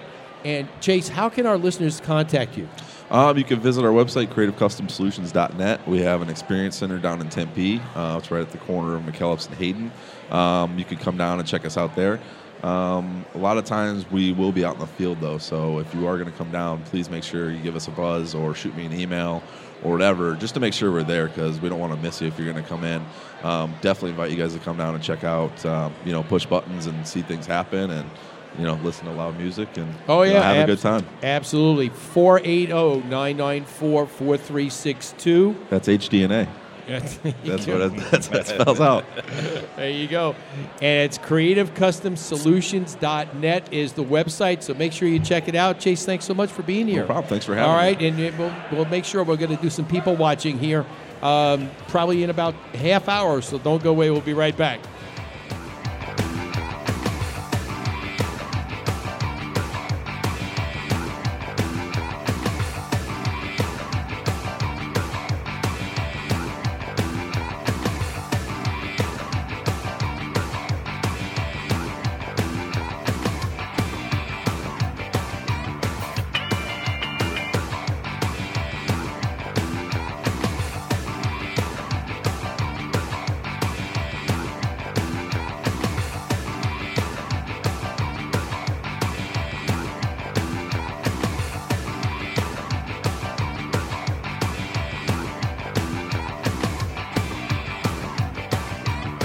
Chances are, when it's time to call a service professional, you need someone right away. Who can you call for those electrical problems fast? The answer is Mr. Electric, a licensed, bonded, and insured company serving the Valley of the Sun since 2000. Some of their residential and commercial services include expert troubleshooting, replacing an outlet, hanging a ceiling fan, or upgrading your electric service, and much more. Rest assured, all work is guaranteed. Call today for your appointment, 480-503-1339. You can find them on the web at phoenixmetro.mrelectric.com.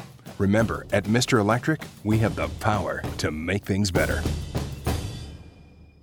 Obtaining a home loan is easy when you have the right company to start with, Right Start Mortgage. If you've been considering purchasing a new home or refinancing your existing mortgage, now is the time. Act now while rates are some of the lowest they've been in the past year for a 30-year fixed-rate mortgage. Whatever type of loan you need, FHA, VA, 203K, or second mortgage, Right Start Mortgage has the right loan for you. Don't wait. Call Mike Yamamoto today at 602-490-0205.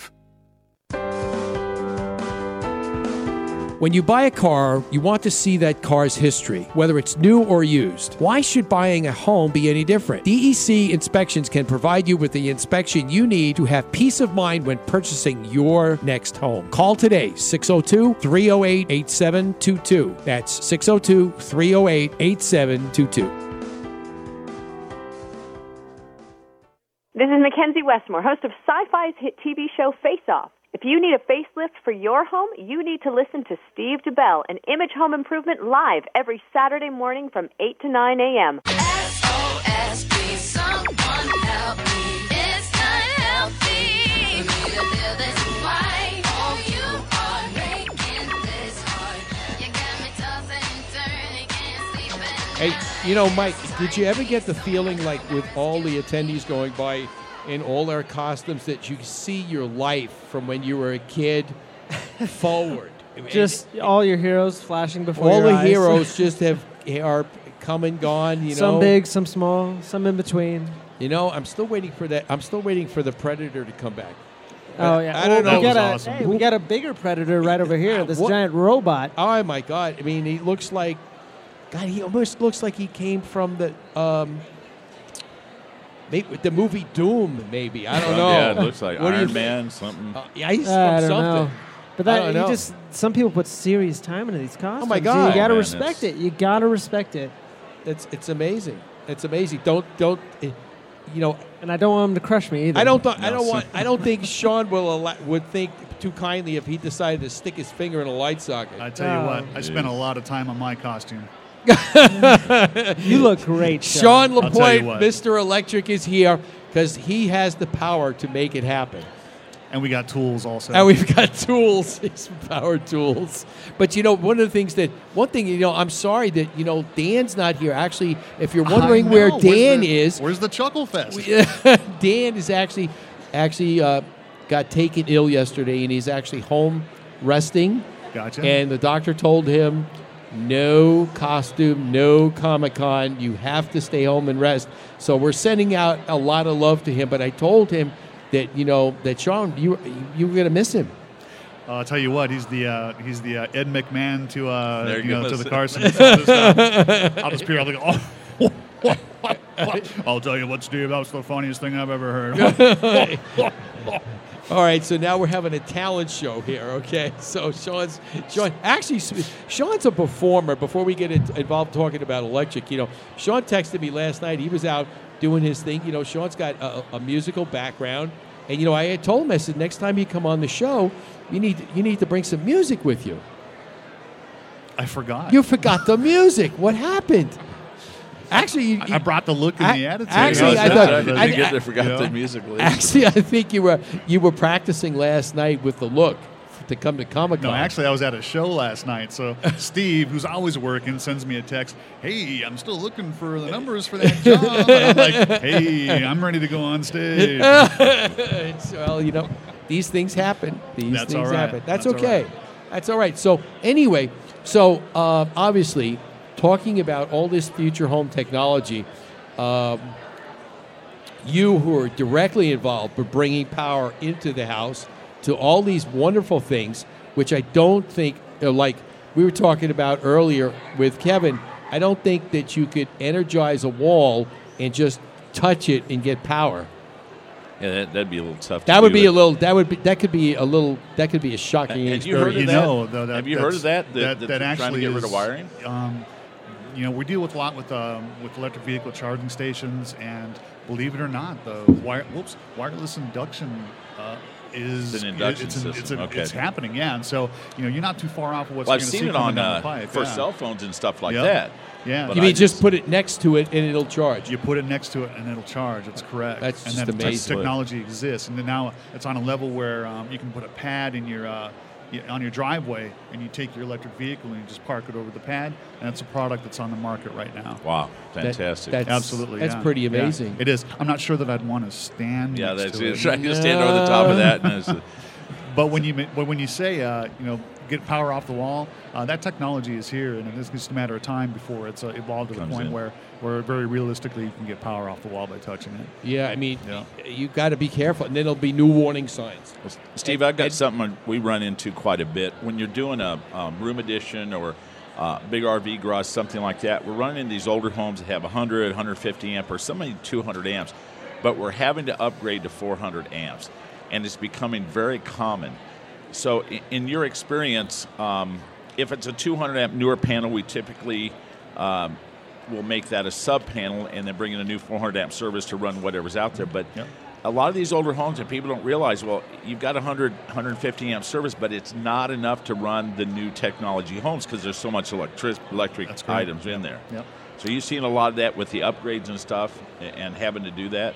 We absolutely do. One of the things that we make sure we do, especially when we're bringing in new circuitry and even things like the charging stations and a lot of the newer appliances, the way they have to calculate. Whoops! I keep banging this thing. The way they have to calculate is we're forced to actually consider it. You probably know this continuous usage, which means it's not only we have to count for the actual usage of the device, but we have to give it a cushion. We have to give it a little percentage over. Mm-hmm. And once we involve that into the calculations, we make sure that the panel size correctly. And I know a lot of electricians and a lot of handymen, they don't even understand what that is. They don't load count. Exactly. What's that? Yeah. And so we go out and we do the diligence to make sure that we're not going to overload somebody's service. And if what they want to put in is going to, then that's the next step. We say, hey, we take this to a 225 or a 300 or a 400. I've had a couple cities that actually, if you get to 90% or over, they won't let you do. They'll make you upgrade the panel. And so I have a calculation I do, and it's pretty basic. But if I'm close, I'll actually get, if I've got a good electrician, get him to work it because he's runs the numbers so that usually we can get it down below 90. But I've had cases where you just can't make it work. And you and I both know that not everything runs at the same time, so there are allowances in there. There is. But it's getting harder and harder with all the new technology out there.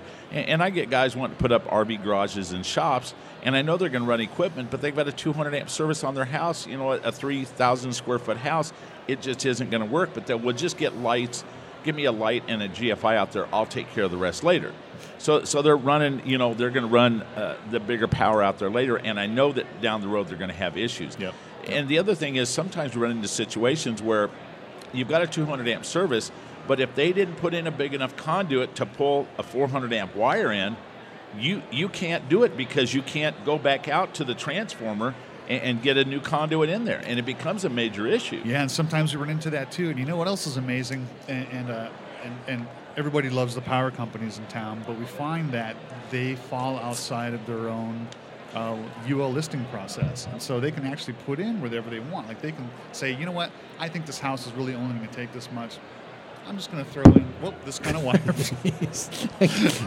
That was my forehead hitting the floor, by the way. So the question, Mike 3, Sean, zip.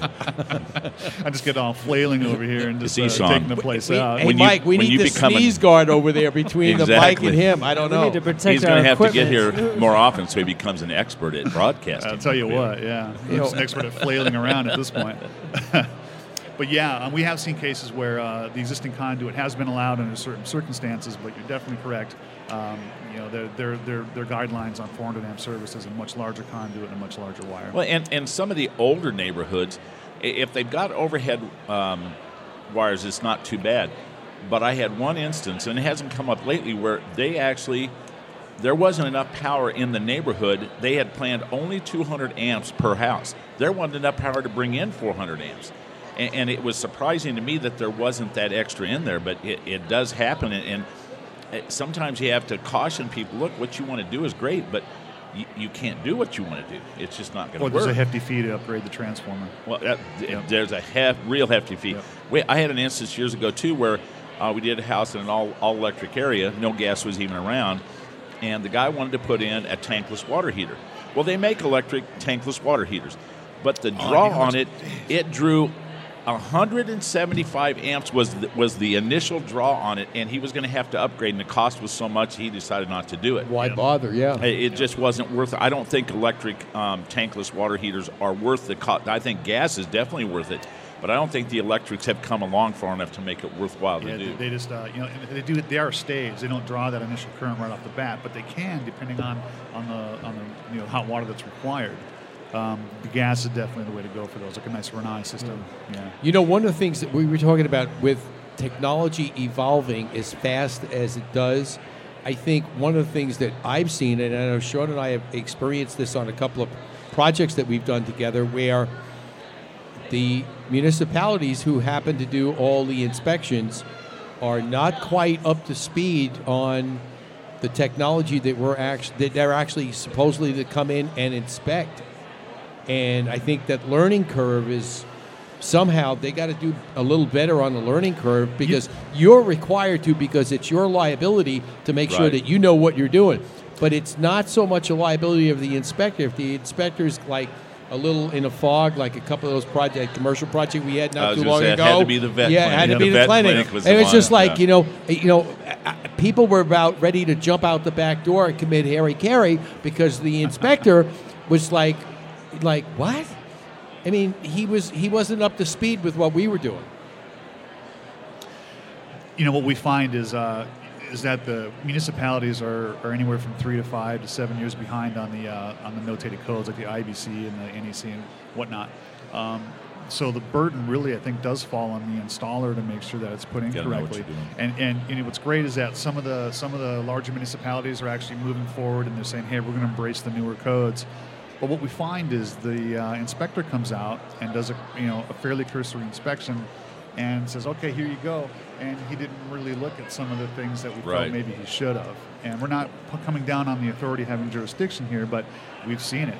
It's like they signed it off, and now we're all actually culpable. So and we pull out more permits than probably, I'd say, any other electrician in town because we're pretty firm on the fact that that permitting is a good stand behind and the way to move forward. So we deal with inspectors a lot, and we deal with the permitting process, and it's kind of what we see. So all I've got to say is, thank God that you know what you're doing because there are other people that are supposedly checking on what you do, and they have no clue. Because he makes you look good, right? And he always makes me look good. Absolutely. Here's another issue you deal with when you talk about inspectors, and then I've got a question on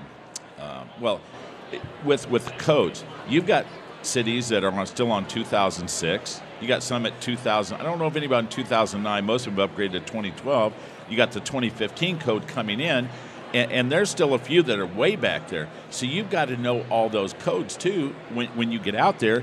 And sometimes you have to educate the inspector. Now, most guys are willing to take that if you deal with it in the right way. But I've had inspectors that they don't like being told that they're wrong. And it could be a, you know, it could be a big issue. Is that the truth? Yeah, there you go. Yeah, all right. That was a moment for Dan. That's amazing. I got to tell you. Yeah, we've gone so far as very politely just maybe take sections out of the code book and highlight the appropriate part and post it next to the issue at hand. And, right. And you say, hey, this is our finding. This is how I'm interpreting it. You got to prove your case. Yeah, you do. Yeah. And most of them are willing to do that because if you really think about it, guys give inspectors grief all the time. But you know what? I know those guys. I work with them all the time, and even plan reviewers. There is so much for them to know. It's literally impossible. Just the training alone. The reason a lot of people are not, I've had talked to cities recently, they're not going to the 2015. It costs them so much money to bring all their reviewers and inspectors up to snuff. It's ridiculous. Yeah, we see a disconnect between the plan reviewer and the field inspector. Big time. Big disconnect. And speaking of disconnects, we're going to take a short break, and when we come back, we got more. We got more with Sean.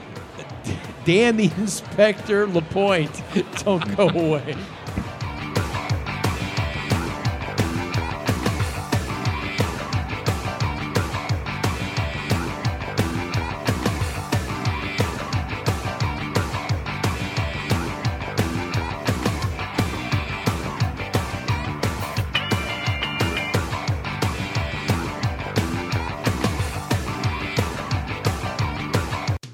If you've been thinking of replacing or upgrading those kitchen cabinets or appliances in your home, even though they're still in good shape, then I have a solution for you. Stardust Building Supplies is a 501c3 organization recycling such things as kitchen cabinets, toilets, doors, windows, tubs, and more. Remember, one man's trash is another woman's treasure. They have 3 convenient valley locations: 51st Avenue and Northern in Phoenix, Alma School and Broadway in Mesa, and 40th Street and Thunderbird in Phoenix. Net profits from Stardust stores support their Angels on Call program, which provides free home repairs to qualified low-income homeowners in the Phoenix metro area. Last year, Angels on Call helped over 100 homeowners with their necessary home repairs. Let's do our part for the green movement. Give Stardust Building Supplies a call today. 480-668-0566, or visit them on the web at stardustbuilding.org. Chances are, when it's time to call a service professional, you need someone right away. Who can you call for those electrical problems fast? The answer is Mr. Electric, a licensed, bonded, and insured company serving the Valley of the Sun since 2000. Some of their residential and commercial services include expert troubleshooting, replacing an outlet, hanging a ceiling fan, or upgrading your electric service, and much more. Rest assured, all work is guaranteed. Call today for your appointment, 480-503-1339. You can find them on the web at phoenixmetro.mrelectric.com. Remember, at Mr. Electric, we have the power to make things better. When you buy a car, you want to see that car's history, whether it's new or used. Why should buying a home be any different? DEC Inspections can provide you with the inspection you need to have peace of mind when purchasing your next home. Call today, 602-308-8722. That's 602-308-8722.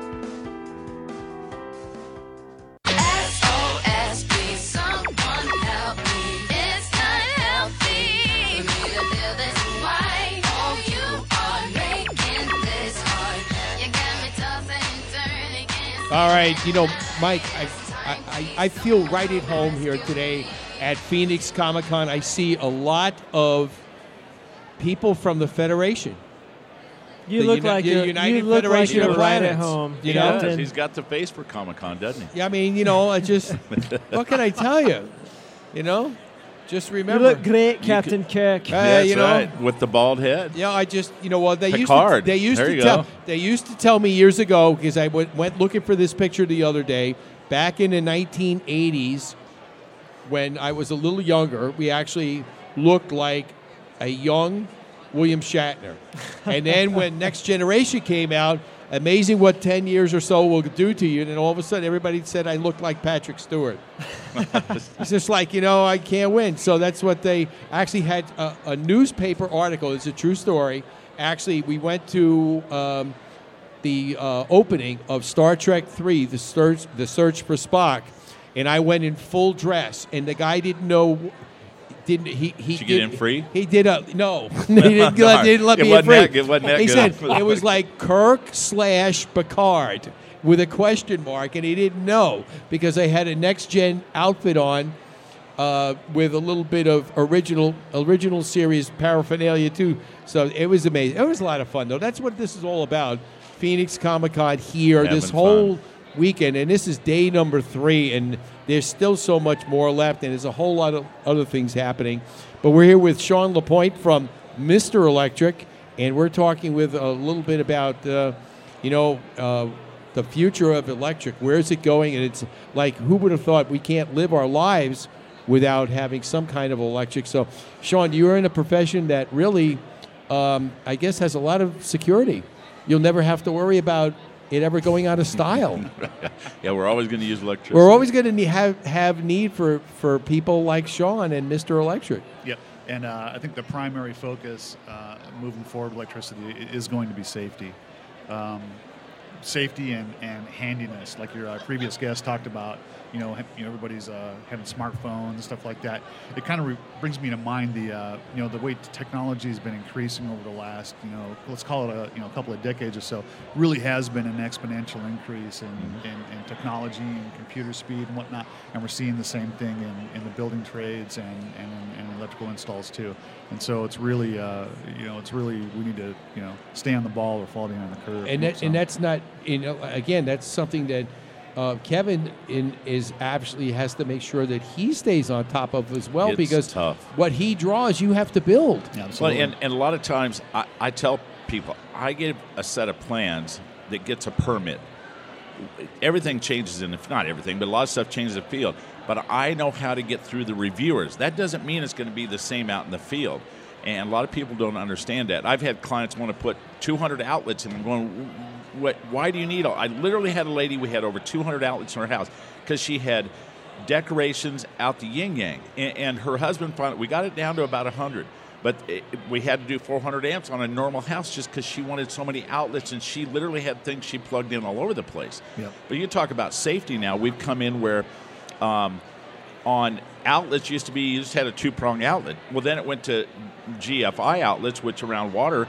Then you went to AFCIs, which is if a kid stuck something in, it wouldn't shock them. Now you have the AFCI tamper resistance that everybody's gone to. Yep, yep. So to make it work, you've got to have two things plugged in because they figure a young kid's not going to grab two paper clips and stick them in.